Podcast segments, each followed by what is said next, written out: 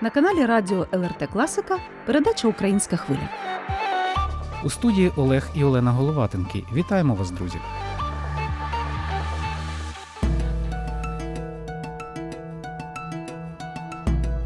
Вже у березні 2022 року, буквально через місяць від початку повномасштабної війни, яку розв'язала Росія проти України, була створена міжнародна слідча група, покликана сприяти розслідуванню та судовому переслідуванню винних у скоєнні військових злочинів в Україні. Першими українським прокурорам простягнули руку професійної допомоги колеги Литви та Польщі. Вони розпочали власні національні розслідування. Згодом зусилля Люблінського трикутника справедливості об'єдналися, щоб протистояти злу на юридичному фронті. Більше того, до міжнародної слідчої групи доєдналися й інші європейські країни, і, що важливо, учасником групи вперше в своїй історії став офіс прокурора міжнародного кримінального суду, що свідчить про високу довіру до цієї міждержавної юридичної ініціативи. Серед іншого, країни-учасниці GIT ведуть роботу з українськими громадянами, потерпілими та свідками, які перебувають на їхній території. А в Литві, яка власне і стала ініціатором створення міжнародної слідчої групи, в рамках програми національного розвитку Курк Лєтова започатковано унікальний громадський проєкт, який досліджує успішні міжнародні практики притягнення до відповідальності військових злочинців. І сьогодні ми запросили до нашої радіостудії проєктного менеджера Курк Лєтова, українського адвоката, кандидата юридичних наук Катерину Латиш. Катерино, вітаємо вас на радіо ЛРТ Класіка. Нагадаю, це передача Українська хвиля для українців, які зараз знаходяться в Литві, і будемо знайомитися. Прошу. Доброго дня, мене звати Катерина. Я з Харкова. До війни, до повномасштабного вторгнення я проживала в Харкові, працювала адвокатом і викладала криміналістику в юридичному університеті. І тепер, у зв'язку з тим, що в моєму рідному місті військові дії, бойові дії, а в мене маленька дитина, то ми вимушені були евакуюватися сюди до, до Вільнюса, до Литви.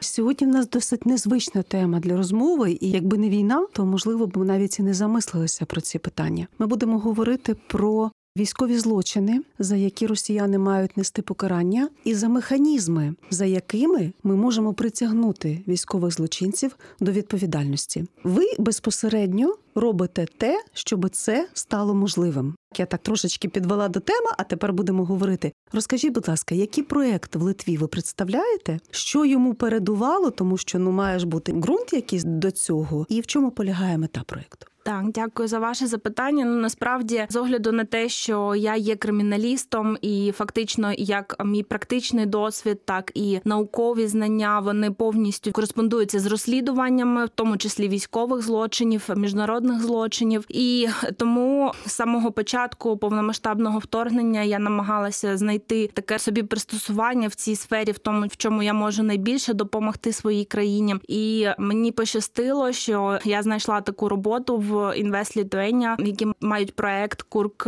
Литва Create for Lithuania.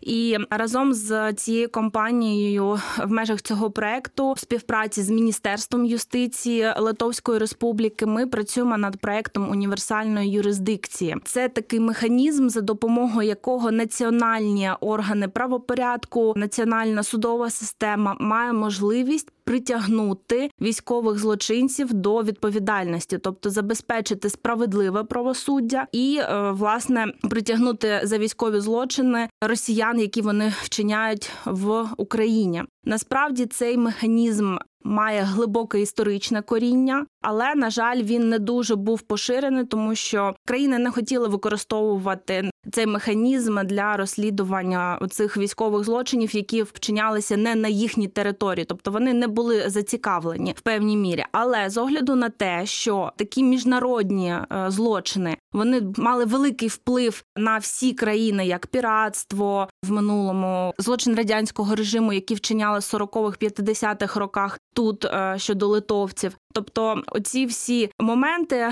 вони звичайно спонукають до того, щоб все ж таки держави розслідували їх, навіть незважаючи на те, що вчиняються вони не їхніми громадянами і не на їхній території, але все одно вони мають великий вплив і на них в тому числі. І тому, от е, Литва, вона одна з перших країн, яка долучилася до цього процесу. Вона на початку е, повномасштабного вторгнення першою ініціювала створення міжнародної слідчої групи agrupa в Україні, до якої долучилися ще п'ять країн, і вперше в історії офіс прокурора міжнародного кримінального суду. І власне ці розслідування вони на цей час тривають. І наш проект спрямований на те, щоб зміцнити цей інститут, і щоб все ж таки ці справи були доведені до суду, щоб якомога більше російських військових було покарано за ті злочини, які вони вчиняють на території нашої країни. Ви говорите, що п'ять країн долучилися. Які саме країни і чому цікаво раніше цей досвід так ну не поспішали використовувати?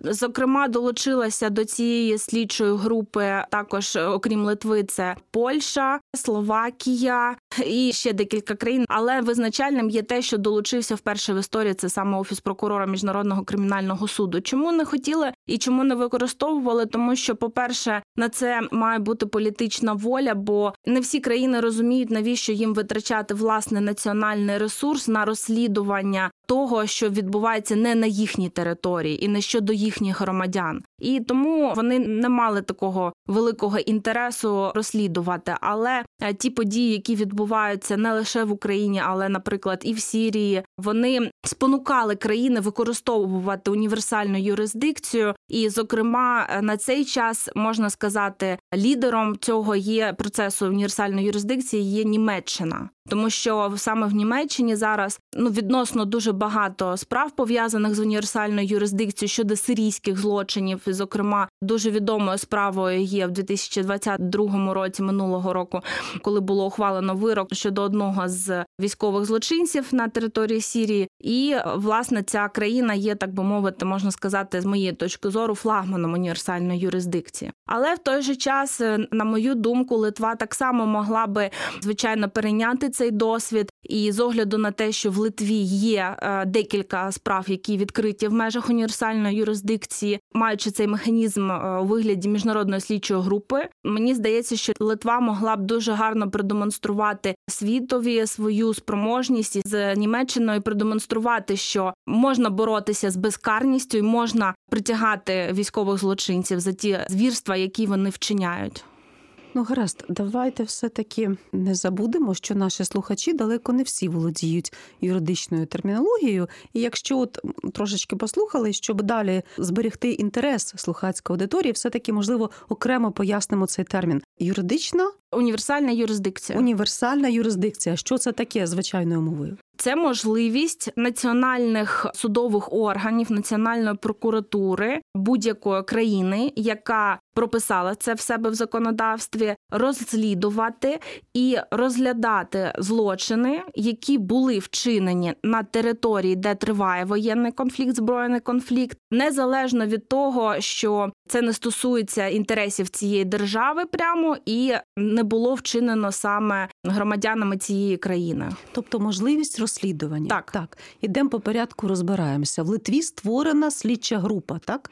Так, за ініціативою Литви була створена міжнародна слідча група щодо злочинів е, в Україні. Такий досвід вже був теж у Німеччині. Там була німецько-французька група, спільна міжнародна слідча група, яка власне і продемонструвала от такий от останній успішний результат розслідування. Тому з моєї особистої точки зору, е, дійсно така міжнародна слідча група, яка була створена за ініціативи Литви, може мати дуже гарні успіхи у справах розслідування військових злочинів на території України.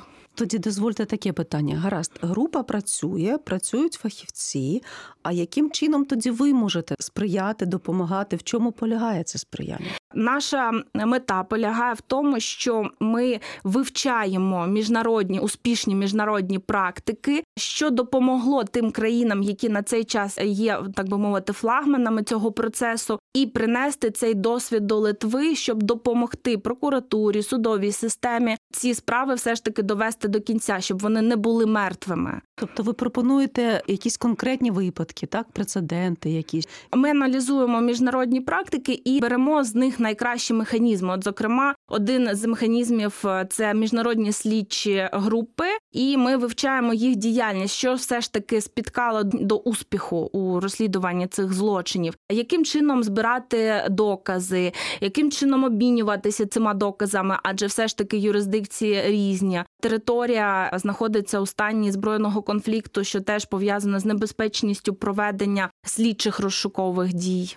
Тому Наскільки я розумію, Литва, е, маючи власний історичний досвід, дуже мотивовано включилася в цей процес, тому що литовці пережили і злочини окупації, і злочини депортації до Сибіру, і вони зараз дуже зацікавлені. е, Ця братня до України держава розслідувати і сучасні злочини. Скажіть, будь ласка, е, хто може з українців звернутися до слідчих поліції у Литві, щоб надати ці свідчення? Це свідки якихось загальних злочинів, якихось обстрілів, якихось руйнувань, чи свідки особистих якихось трагедій, які трапилися з родинами. Ну, наприклад, е, на очах у яких розстріляли родичів. Наскільки от е, ці випадки різними бувають, і з чим люди звертаються до поліцейських? Е, Дійсно, всі перелічені категорії громадян вони можуть і повинні е, з моєї точки зору звертатися е, до прокуратури Литви з метою фіксації цих даних, адже вони можуть бути не лише потерпілими, як ви зазначали, внаслідок розстрілів, внаслідок зґвалтувань, внаслідок усіх тих звірств, які чинила і чинять росіяни в Україні, і в Бучі, і в Ізюмі. Ми всі це бачили. І не лише бути потерпілими, ці особи можуть бути, вони можуть бути свідками цих подій. І звичайно, що це дуже важливою ця інформація є, тому що знову ж таки, з огляду на особливість цих злочинів, свідчення таких потерпілих і свідків будуть найважливішими доказами. В цьому процесі існує таке делікатне питання. Деякі люди виїхали з окупованих територій, наприклад, е, з Маріуполя, і стали свідками певних злочинів.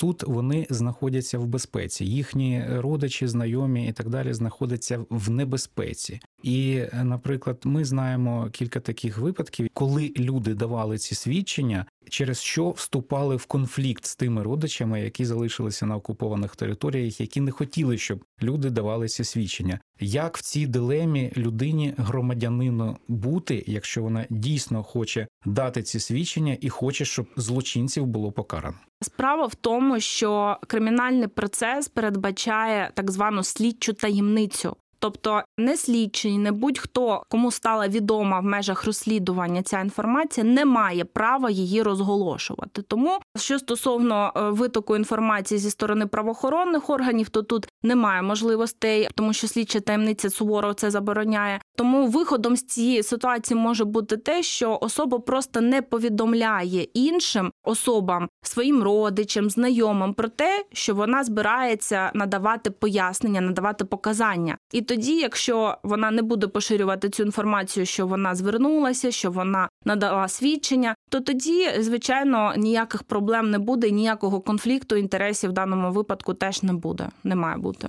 Скажіть, от ми стали свідками медійних різних історій, коли, наприклад, українські журналісти, намагаючись дотриматися ну якихось певних е, балансу, стандартів, якихось таких, от в своїй роботі, вони звинувачували навіть омбудсмена українського в тому, що вона приписувала росіянам якісь зайві е, злочини, збираючи цю інформацію. Як тут бути взагалі е, дотриматися балансу? От з одного боку, ми ніби в кожній своїй професії, журналіст чи е, звичайна людина, але ж ми знаємо, що злочини мають бути покараними і не грати на боці ворога, не бути корисним ідіотом. Цим, коли суспільство українське, знаходячись в цій ситуації, воно однозначно сприйняло ці медійні якісь нападки на омбудсмена як якісь е, прояви гри на стороні росіян.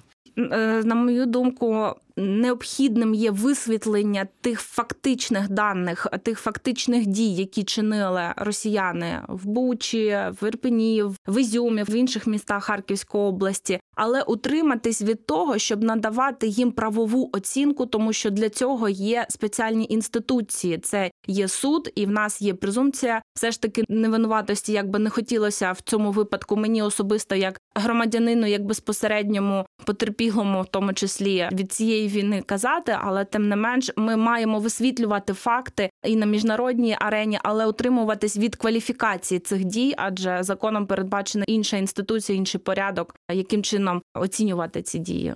Ви говорите про те, що це міжнародна слідча група. Українські юристи долучаються до цієї роботи безпосередньо. Е, Безумовно, прокуратура, фахівці з Генеральної прокуратури України вони безпосередньо участь беруть у цій слідчій групі. Було підписано, якщо не помиляюсь, наприкінці лютого меморандум між Генеральною прокуратурою Литви і генпрокурором України про співпрацю. І звичайно, що туди входять слідчі з обох сторін і прокурори з обох сторін, і ще з інших країн, в тому числі, і також входять криміналісти і судові експерти, які в тому числі проводять експертизи ДНК в разі необхідності. Тому так. Здійснюється розподіл всередині групи, хто що робить. Можливо, хтось збирає, фіксує місце події, збирає докази і сліди на місці події. Хтось проводить допит. Наприклад, якщо хтось з жертв або свідків, як ви казали, знаходиться на території Литви, то звичайно, що є доцільним допитати цих осіб на території Литви, а не щоб вони поверталися в Україну.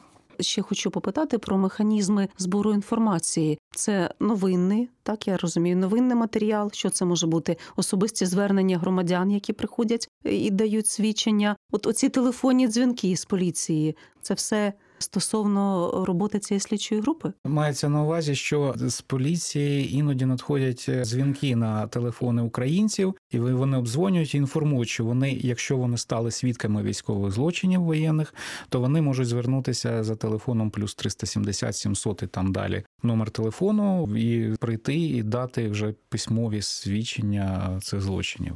Так, безумовно, це є одним із фільтрів. Крім того, коли ми приїжджали як біженці, оформлювалися, то теж в анкеті є питання окреме, чи ставали ви свідками подій, військових злочинів, обстрілів, тому що насправді те, що сталося днями у Дніпрі, те, що обстрілюють цивільні об'єкти, це теж є військові злочини. І якщо особа бачила це або зафільмувала на свій телефон, звичайно, що це може бути доказом. Але е, знову ж таки питання того, як правильно відібрати ці докази. Якщо, наприклад, ми знайшли якесь відео в інтернеті, в якійсь соцмережі, це називається як пошук даних з відкритих джерел. Це є новою практикою для України, і, зокрема, лише тільки навесні було внесено відповідні зміни до КПК в Україні, пов'язані з цим. І дійсно, оці дані всі з соціальних мереж вони збираються. Крім того, було розроблено певно application, Таке от додаток, застосунок, е, за допомогою якого ви можете е, Global Rights Compliance, якщо не помиляюсь, вони розробили. iWitness називається, і за допомогою нього можна знімати за допомогою цієї програми. Вона широко поширюється серед е, цивільного населення в Україні, щоб за допомогою цієї програми фіксували ці наслідки обстрілів будинків, цивільних об'єктів, і воно автоматично верифікується і направляється туди, куди треба до правоохоронних органів. Щоб могло теж використовуватися як доказ, один із доказів військових злочинів. Ну, от ваш проєкт існує вже не перший тиждень. Можна говорити про якийсь результат? От ви ставили перед собою конкретну мету, розпочинаючи цю роботу в Литві. От ми хочемо досягти цього, цього і цього в цій роботі. Ще тут важливий сам процес набуття досвіду. По-перше, однією з цілей нашого проекту було це вивчення все ж таки міжнародних практик, як реалізувати цю універсальну юрисдикцію, і розроблення певного гайду, як це робити. Тобто, трошки не те, щоб зробити простим, а просто наочно продемонструвати, як цей механізм працює для того, аби не було стереотипного мислення, що це щось таке високе, чого не можемо ми робити, бо ми ніколи цього не робили. І от мета нашого проекту наприкінці його реалізації продемонструвати такий зв'язок, яким чином можна це робити, і що це не так страшно, і що треба це робити. Тим паче, що цей механізм він так би мовити, стимулюється його застосування і зі сторони Європарламенту, і зі сторони інших організацій, здається, Організації Об'єднаних Націй, і зі сторони інших міжнародних інституцій. Тому мета нашого проекту все ж таки продемонструвати офісу прокуратури Литви, в тому числі, яким чином можна, використовуючи кращі міжнародні практики, все ж таки реалізувати цю універсальну юрисдикцію. І також одні з завдань нашого проекту є саме організація круглого столу за участі Міністерства юстиції і за участю Генеральної прокуратури Литви, який ми запланували провести 3 лютого, і на якому власне і маємо бажання презентувати попередні результати нашого проекту, продемонструвати оці кращі міжнародні практики, як воно працює, взагалі, що це таке універсальна юрисдикція, тому що насправді навіть для юристів, які мають вищу юридичну освіту, значний юридичний досвід, не зовсім зрозуміло є е, поняття цієї універсальної юрисдикції, але насправді немає такого нічого складного. Тому от мета нашого проекту і буде пояснити прокуратурі не те, щоб пояснити, але сприяти в, тому, щоб цей механізм все ж таки більш широко використовувався. Можливо, я дозволю таке особисте питання для вас, як для юриста, як для фахівця, що було найнесподіваніше в цій роботі, адже це ну достатньо нова, як ви кажете, робота для вас в тому числі. І що було найважчого одночасно? І новий досвід. Почну з з кінця. В чому новий досвід? Новий досвід в тому, що універсальна юрисдикція це все ж таки більше поняття міжнародне, міжнародного кримінального права, роль якого е, трошки нивелювалася з огляду на те, що і ми, як держава, брали певні зобов'язання, зокрема щодо відмови від ядерної зброї, так і були гаранти, була підписана відповідна конвенція. І ми всі побачили, що насправді міжнародне право не так добре працює, як ми сподівалися. І універсальна юрисдикція це теж є таким трошки міжнародною категорією, яка мала такий більш науковий, більш теоретичний характер, але останні, як я казала, вже 10 років воно все більше і більше використовується національними державами. І тому для мене, як для національного юриста, ця категорія була так само новою. Тому що це, як ще раз підкреслюю, це категорія міжнародного кримінального права. Але з огляду на те, що вона пов'язана дуже тісно сам процес саме з тим, як працює на національному рівні, тому що виконують ці всі функції саме національні органи, Національна прокуратура Литви, національні судові органи Литви, то відповідно і процес, який буде застосовуватись норми законодавства, це норми законодавства Литви. І тому я, як адвокат, я знаю, як це працює в Україні. Я знаю, як працює прокуратура, бо і навчалася я в інституті прокуратури юридичного університету. І тому, як кримінальному адвокату, мені це було не так складно зрозуміти. Але з точки зору міжнародного права, оскільки в мене не було такого великого досвіду в цьому, звичайно, мені так само було складно зрозуміти і як перенести це з е, такої теоретичної категорії до практики. Звичайно, в мене був міжнародний досвід в 2013 році. Я стажувалась в парламенті Канади як помічник депутата, тому міжнародний досвід в мене був. Але от щодо військових злочинів, звичайно, що це для мене було новим. Але тим не менш я намагаюся свій науковий досвід, оскільки я є кандидатом юридичних наук, і мій практичний досвід як адвоката в кримінальних справах привнести і в цю площину, і допомогти реалізувати саме стосовно військових злочинів в Україні.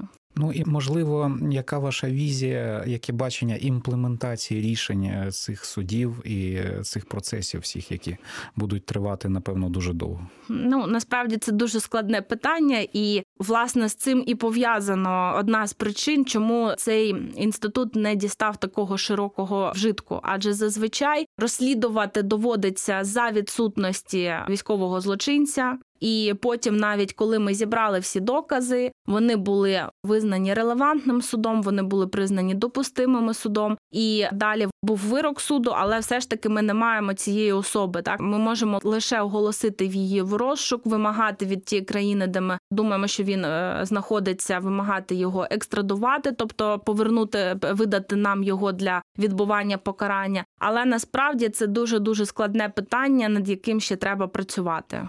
Можливо, це зараз от предмет такого нашого колективного суспільного неврозу, коли ми бачимо цю ракету Х-22, яка вдарила по будинку в Дніпрі. Бачимо кількість жертв. Можливо, ми знайшли тих злочинців, які натискали на кнопку, але ще колективно уявляємо, яка буде законна розплата і покарання цих людей.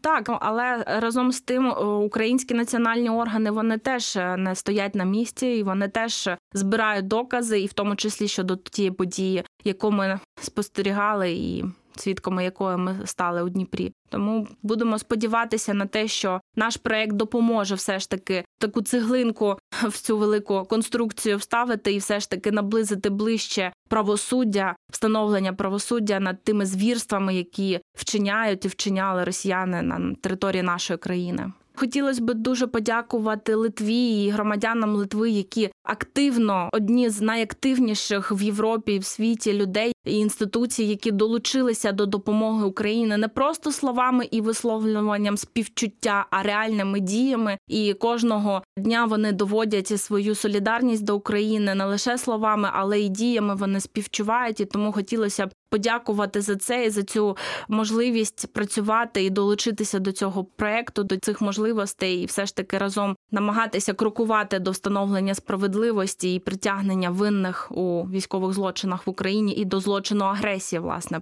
Ми в свою чергу хочемо подякувати вам за те, що ви знайшли час і завітали до нашої студії, розповіли про такий напрямок роботи. І зауважимо, що ви, молода українка, безпосередньо долучаєтеся до цієї роботи в Литві. Спасибі за те, що розповіли нашим слухачам, і напевно, ну хоча б можливо трошки від себе, якими би словами підтримали тих людей, які пережили справді військові злочини, і з цим вантажем психологічним, емоційним, життєвим зараз змушені жити. Можу сказати, що найголовніше для цих людей це встановлення справедливості і те, щоб ці люди були покарані за ті злочини, які вчиняли. Тому я хочу порадити цим людям, щоб вони все ж таки не боялися і знайшли в собі сили свідчити саме правоохоронним органам про те, що з ними відбулося, і саме за допомогою цих свідчень лише можна встановити правосуддя, розслідувати. Тому що якщо вони будуть мовчати, на жаль, не буде механізмів і можливостей притягнути до відповідальності.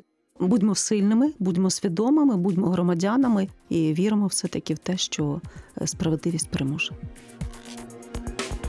Нагадаємо, друзі, гостею української хвилі на радіо ЛРТ Класіка була український адвокат, викладачка Національного юридичного університету імені Ярослава Мудрого та викладачка факультету права Вільнюського університету, кандидат юридичних наук Катерина Латиш. Окрім викладацької справи, у Литві Катерина впроваджує громадський проєкт, покликаний сприяти здійсненню правосуддя над росіянами, які скоюють військові злочини в Україні. А сьогоднішню передачу для вас підготували та провели звукорежисер Соната Єдавічня та ведучі Олена і Олег Головатенки. Слухайте українську хвилю в ефірі, як завжди, щосуботи о 14.30, а також у будь-який зручний для вас час в радіотеці ЛРТ. Гуртуємося, бо ми того варті.